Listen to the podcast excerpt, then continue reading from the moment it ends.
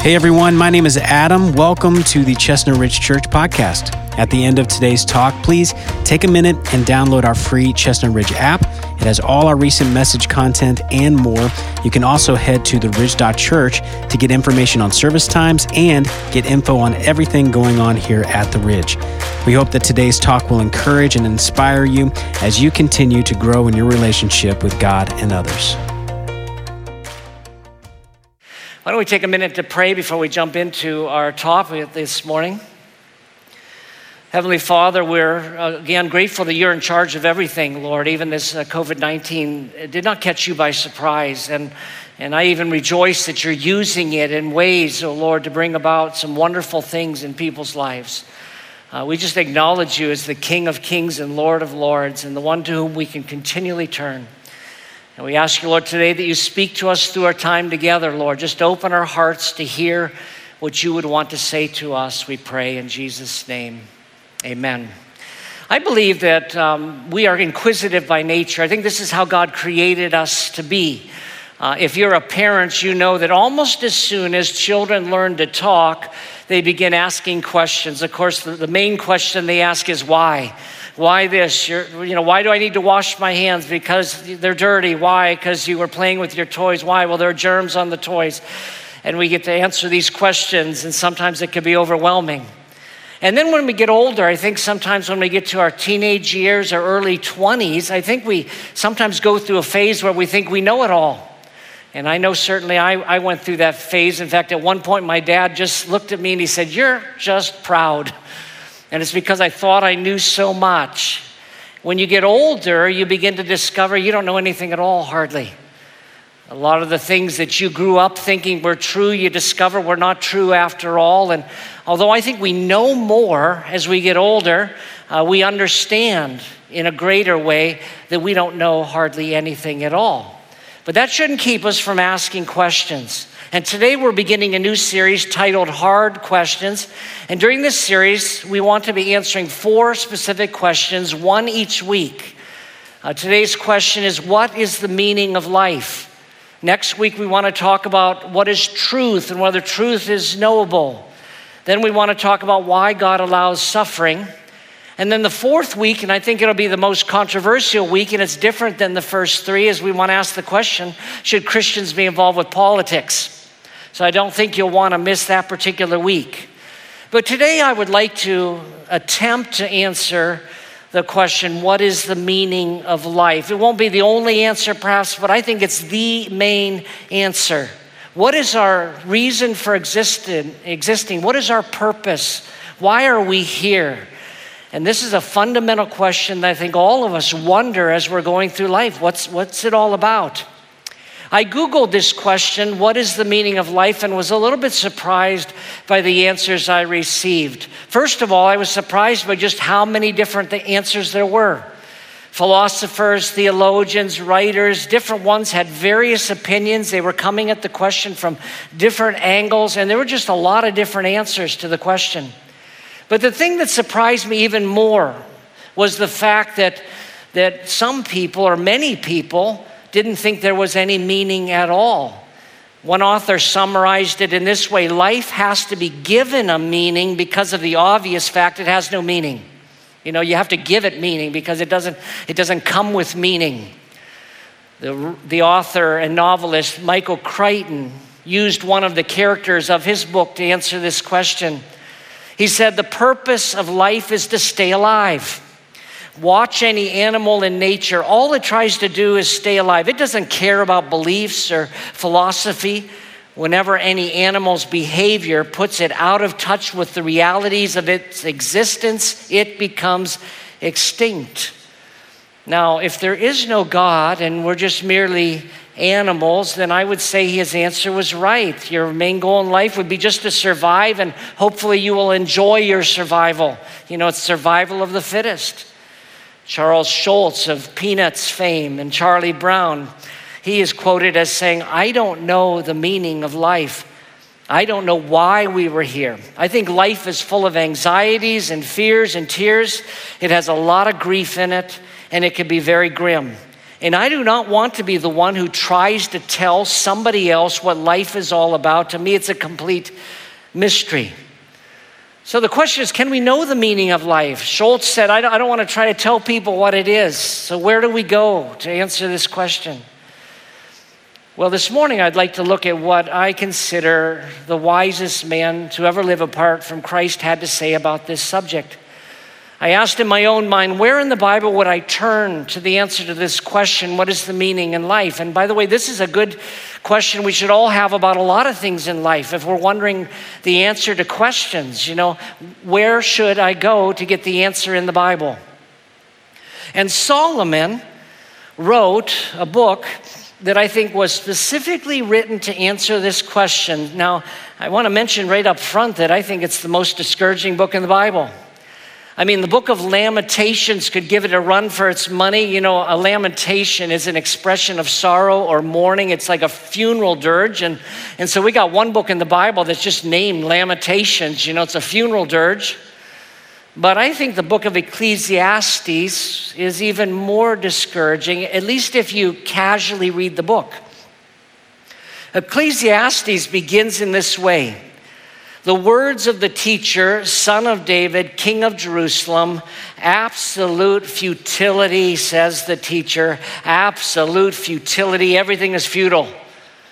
What a depressing way to begin a book, especially a book of the Bible. The word futility here means empty or unsatisfactory or meaningless.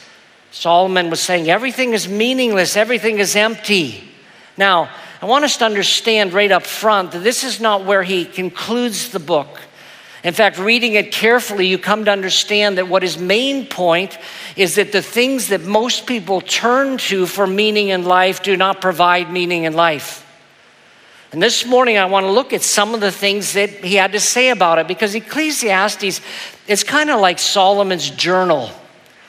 He explored a lot of things. God gave him extraordinary wisdom and insight about a lot of different things, and, and he began to explore life. You know, what is the meaning in life? What is it all about? And so, this again is, I think, a perfect book to, to figure out the answer to the question.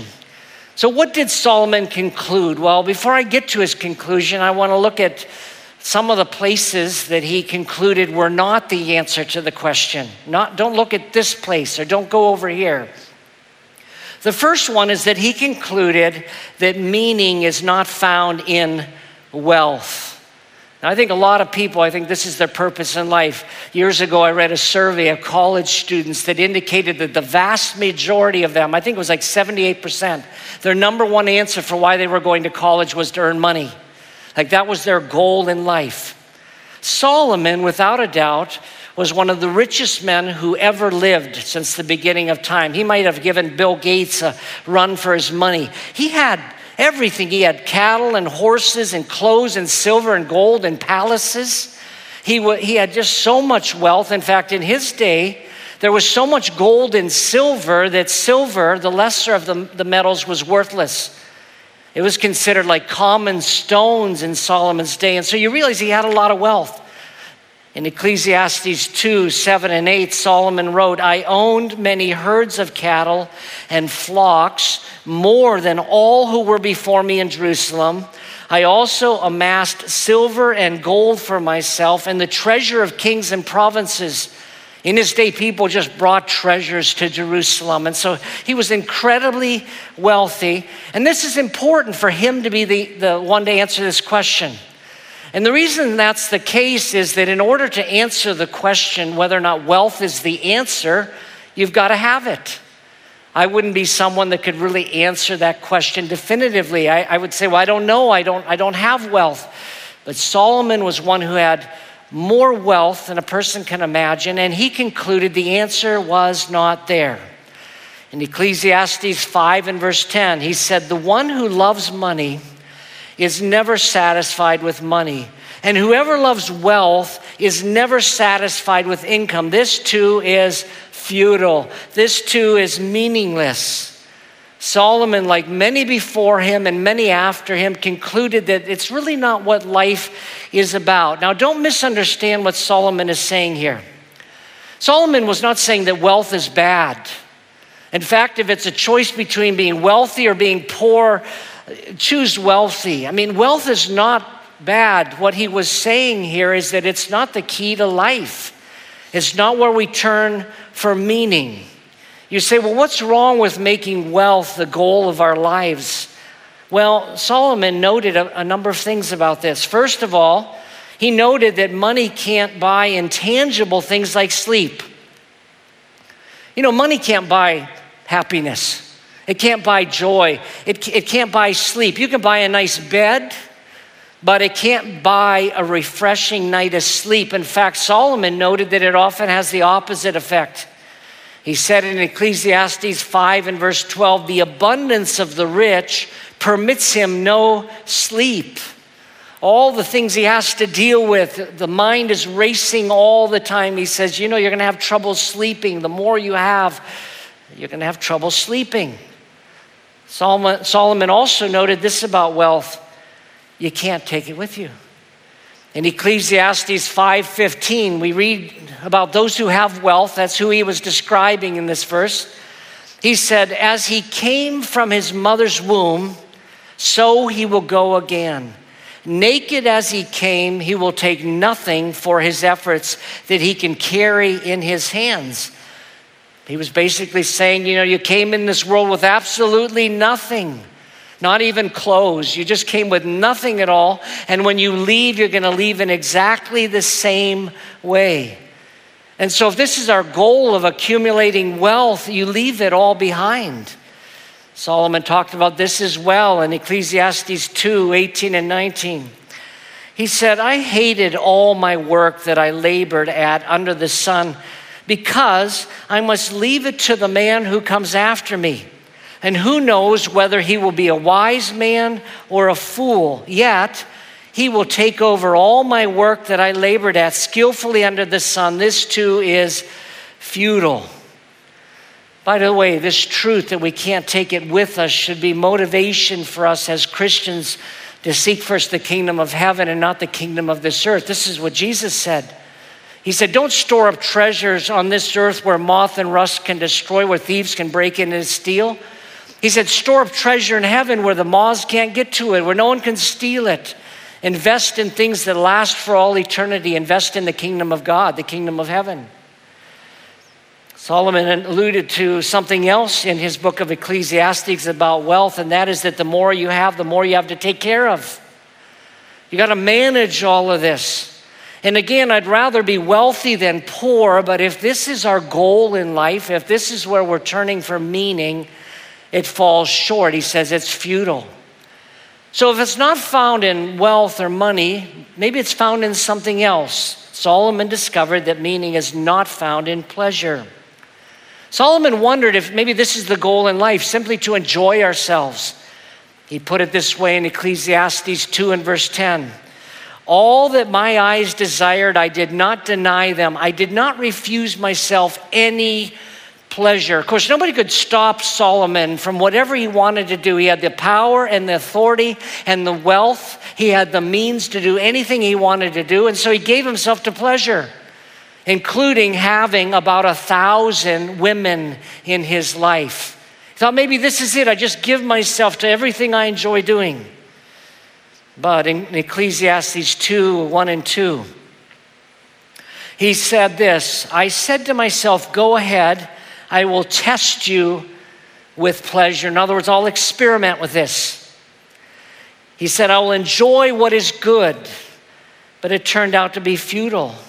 I said about laughter, it's madness. And about pleasure, what does it accomplish? Now, I think we all enjoy relaxing. I think we all enjoy pleasurable things. And once again, it's not wrong to enjoy pleasure. I think we are to enjoy this life. Paul even said that to Timothy. He says, you know, God has given us wealth for enjoyment, and so we can enjoy ourselves. But if that's the purpose in life, it falls short. How many people do we read about who seem to give themselves to pleasure? They're famous people. You see them at, at parties, they look like they're enjoying themselves and then they end up taking their own lives because they discover it was kind of kind of meaningless Pleasure, I think, again, can help us. It's certainly better than plain, uh, pain in our lives. But it's futile, Solomon said. If you turn to it for your meaning, for your purpose in life, ultimately, as an end in itself, it does not satisfy. It can't provide meaning. So, well, where else did Solomon look if it's not in wealth or pleasure? Well, he thought, well, maybe it is about attaining knowledge or wisdom, you know, intelligence, education, study, those kinds of things. And so he decided, I'll just keep learning and learning and learning. What did he discover? He discovered that meaning is not found in acquiring knowledge. In Ecclesiastes 1 16 through 18, we read, I said to myself, Look, I've amassed wisdom far above all who were over Jerusalem before me. He said, I was wiser than them all. By the way, he's not being proud here. God gave him extraordinary wisdom, more wisdom than anyone before him or after him. Now, he didn't always, by the way, live wisely, but he knew a lot. He goes on to say, I knew, I amassed wisdom above, far above those who were before me in Jerusalem, and my mind has thoroughly grasped wisdom and knowledge. I applied my mind to know wisdom and knowledge, madness and folly. I learned that this too is a pursuit of the wind. For with much wisdom is much sorrow, as knowledge increases, grief increases. I think it was probably Solomon here who was the first one that might have said, Ignorance is bliss. That he discovered that knowing things sometimes is, it causes grief, it causes hardship, it makes life worse. Let me give you an example. I used to enjoy bacon more than I do now. I mean, I still like the taste of bacon, but I discovered it's got so much fat, it's got so much salt, it's got so much nitrates when you discover all the bad things about eating bacon as well as other things, suddenly it's like hard to enjoy those things. The person who says, I want to know what's going on in the world today. And so they turn on the TV and they watch news and they, they go online and they look at their various Twitter feeds and Facebook and they see all the things that are happening. Does that bring joy? Or does that lead you to be discouraged or depressed? Sometimes it's better not to know certain things. Also, though, Solomon concluded that the pursuit of knowledge is, is endless. A lot of students will appreciate Ecclesiastes 2 and verse 12, where Solomon said, But beyond these, my son, be warned. There is no end to the making of books, and much study wearies the body. You'll never get to the end of it. This is what I think he meant earlier, by the way, when he said it's like a chasing after the wind.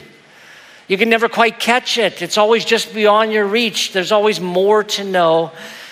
And then, of course, what good is it in one sense if you take it to the grave? Solomon acknowledged that both the wise person or the knowledgeable person and the fool both die. Again, it's kind of depressing, but he said in Ecclesiastes 2:14, "Yet I also knew that one fate comes to them both." Now, knowledge and wisdom, again, are wonderful things. Education is a wonderful thing, but as a goal in life, it is futile. It's, certainly better to know than to not know so many things, but it's not our purpose in life to just learn. So maybe it's something else. Maybe our purpose in life is found through our achievements. Solomon concluded that it wasn't. He concluded meaning is not found in our accomplishments. Now, of the four we've looked at so far, to me, this is the one that I saw most reflected online when people were asked, What's the meaning of life? It had to do with what we accomplish in life. You know, we accomplish certain things, we build certain things, and many times there's a tangible evidence that our life mattered. You know, people build a building, it, they put their name on that building. When they die, people continue to remember the person. And so maybe this is where, where it is. Maybe our goal in life is to leave this world a better place than we found it. And I, I think this, these are all positive things in a sense, these are good things. And certainly, I have to admit that accomplishments or achievements can be satisfied. I think they even add meaning to our lives. They make our lives many times worthwhile. But is this the ultimate goal of our lives? Is this where we look for meaning in lives? Life? I don't think so. Solomon said in Ecclesiastes 2 and verse 4, he said, I increased my achievements. I built houses and planted vineyards for myself. But then he wrote in verse 11 of Ecclesiastes 2, a few verses later, he said, When I consider all that I had accomplished and what I had labored to achieve, I found everything to be futile and a pursuit of the wind. There was nothing to be gained under the sun. You know, elsewhere he talks about the fact you, you, you, you build all these things, but you can't enjoy all these things. Somebody perhaps builds several palaces like Solomon had. You can't enjoy them all at once. Even one palace with all its rooms, you can only enjoy one room at a time. Most of the things we achieve, we can just look at. But there's something else about our achievements, and, and that is that, that we, again, we can't take them with us. It's a chasing after the wind. You never quite achieve enough. One of my favorite Bible commentators writes about this. His name was Warren Wiersbe. He says Solomon exalted diligence and condemned laziness, for he knew that any honest employment can be done to the glory of God, but work alone cannot satisfy the human heart, no matter how successful that work may be. He ultimately said, I accomplished all these things, but I still felt empty. empty. It did not satisfy me. Because ultimately, by the way, if, if our goal is life accomplishments, what happens when we get older? What happens when we can no longer accomplish things? What happens with those who even go through life and they don't have the ability to do certain things? Is our value, our worth, our meaning attached to what we accomplish? No, there are other things. So, what is it if it's not these things? If it's not wealth, if it's not pleasure, if it's not knowledge, if it's not accomplishments? Solomon concluded that our meaning in life has to be tied to the fact that we were created by God. The meaning is found by being properly connected with our God and walking in step with Him. All these other things cannot replace that. All these other things, in a sense, become perhaps idols in our lives, and none of them can fully satisfy, but God can. In Colossians 2, verses 24 to 26, Solomon gives us the first hint of what matters. He said, There's nothing better than for man to eat and drink and enjoy his work, which I talked about before. It's okay to enjoy what we do. He said, I have seen that even this is from God's hand. Because, and here's the point who can eat and who can enjoy life apart from Him? For to the man who is pleasing in his sight, he gives wisdom, knowledge, and joy. In other words, all these other things come from him. But who can eat, who can enjoy life apart from God? My main takeaway here today, therefore, is this we were created by God and to have a relationship with God. We were created by God and to have a relationship with God. That is where our meaning comes from. Created by God, to be with God, for God. I'm convinced that there is no true or lasting meaning in life apart from God. Toward the end of the book, Solomon wrote in Ecclesiastes 12 and verse 1, he said, So remember your Creator in the days of your youth, before the days of adversity come and the years approach when you say, I have no delight in them. In other words, he said, You connect with your God while you're young so that when you get old and you can't enjoy things anymore, you can't even taste well or smell well or hear well, you can't achieve other things. When you get older, you still will have God. And then he concludes his book in Ecclesiastes 12, verse 13. He says, When all has been heard, the conclusion of the matter is this fear God and keep his commands because this is for all humanity. The word fear means to reverence God. Putting it a little bit differently, he's suggesting we have a life, we live a life where God is kept in his proper place. We were created by God. We were created to have a relationship with God. And if we don't understand this, I don't think other things will have meaning in life. Now, let me illustrate why this is the right answer and why this matters so much. You might have noticed on stage we have this, this thing over here, which you all recognize as a light bulb. Imagine for a moment that you didn't know what this thing was. Imagine for a moment that you, that you lived maybe 300 years ago and you've never seen a light bulb. And so you'd be wondering the question what is this for? What is its purpose? What's the meaning of this thing? And, and people would come out with different answers. Perhaps some people would think it's some, a toy of some kind, although it would easily break. Maybe they think it's some kind of an ornament. Maybe it's some kind of a decoration. What is it used for? And the question is, how would you determine what it's for? Because this thing has one purpose, one main purpose. And what is this purpose? Well, in order to find the purpose, you, would want to go to the person who made it. You'd want to go to the company that made it. And if you could find the name of the company written on the bulb someplace, you'd go to that company and you'd discover from that company that this bulb was created for one main purpose, and that was to give light. The bulb doesn't, in a sense, make any other sense apart from the per- reason for its being created. I think the same thing is true about us. God created people differently than He created anything else. He created us with a, a, mind. He created us in His image. He created us with a personality. He created us with intelligence and, and morals and a conscience and an ability to communicate. He created us so that we could have a relationship with God, and I think that's the main reason we were created. And apart from a proper connection with God, I don't think that we'll experience true meaning in life. We were created by God, we were created to have a relationship with God. So, what do we do with this this morning? Well, if you're a believer in Christ, I want to encourage you to make sure that you in your life keep this as the most important thing, that you focus on developing a relationship with God. In Micah 6 and verse 8, the prophet Micah said, Mankind, he has told you what is good and what it is the Lord requires of you to, he says, to act justly, to love faithfulness. That word there is hesed, it means a loyal love, and to walk humbly with your God. That's what it's all about. It's all about a relationship, a relationship with our God, our Creator, that then spills into other things. Now, I think even Christians these days lack meaning in life because they've made something else their focus. Maybe it has been for them wealth. Maybe it's been pleasure. Maybe it's been knowledge. Maybe it's been achievement of things. But when we make all these other things the focus in our life, we don't have meaning.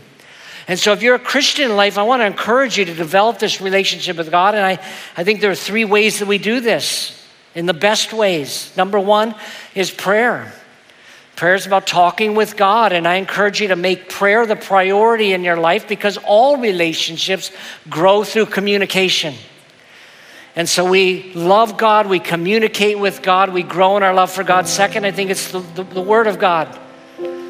I've been reading my Bible pretty consistently for about 45 years. You say, well, don't you know it by now? Yes, I do, but I don't read the Bible to know what it says. I read it because I learn about the God of the Bible.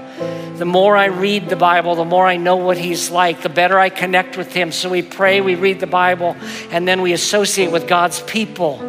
And I think this is important because everywhere in this world you're going to hear other messages about what matters. Other believers in Christ will help us keep our focus in the right place. This is why we encourage you to get involved with groups and to be properly connected with other believers because they get us the focus in the right place. Now, some of you here today perhaps don't know where you stand with God. Maybe you, you're not sure if you even have a relationship with God. And for you, I encourage you to put your trust in Jesus Christ to be your Savior as the starting point to reach out to Him. Why is this important? Well, because there's a thing called sin that comes between us and our Creator. Sin just means to miss the mark.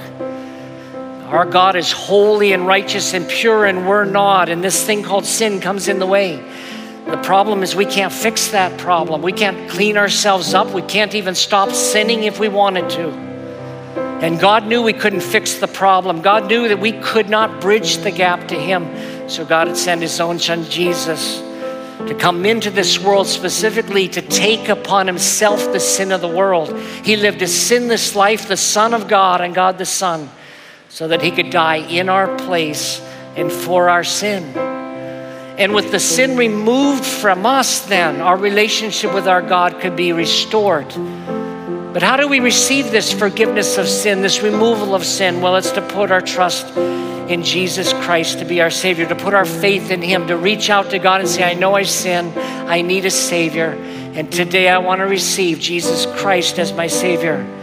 I close with the most important verse in the Bible, I think, or the most famous at least, John 3:16. For God so loved the world, he gave his one and only Son so that whoever believes in him will not perish, but have eternal life. Hey guys, thank you so much for listening. We hope you enjoyed today's talk. If you'd like to hear more messages now, you can check out our past series at theridge.church slash messages, or you can download the free Ridge app. Thanks again for listening. We'll see you next time.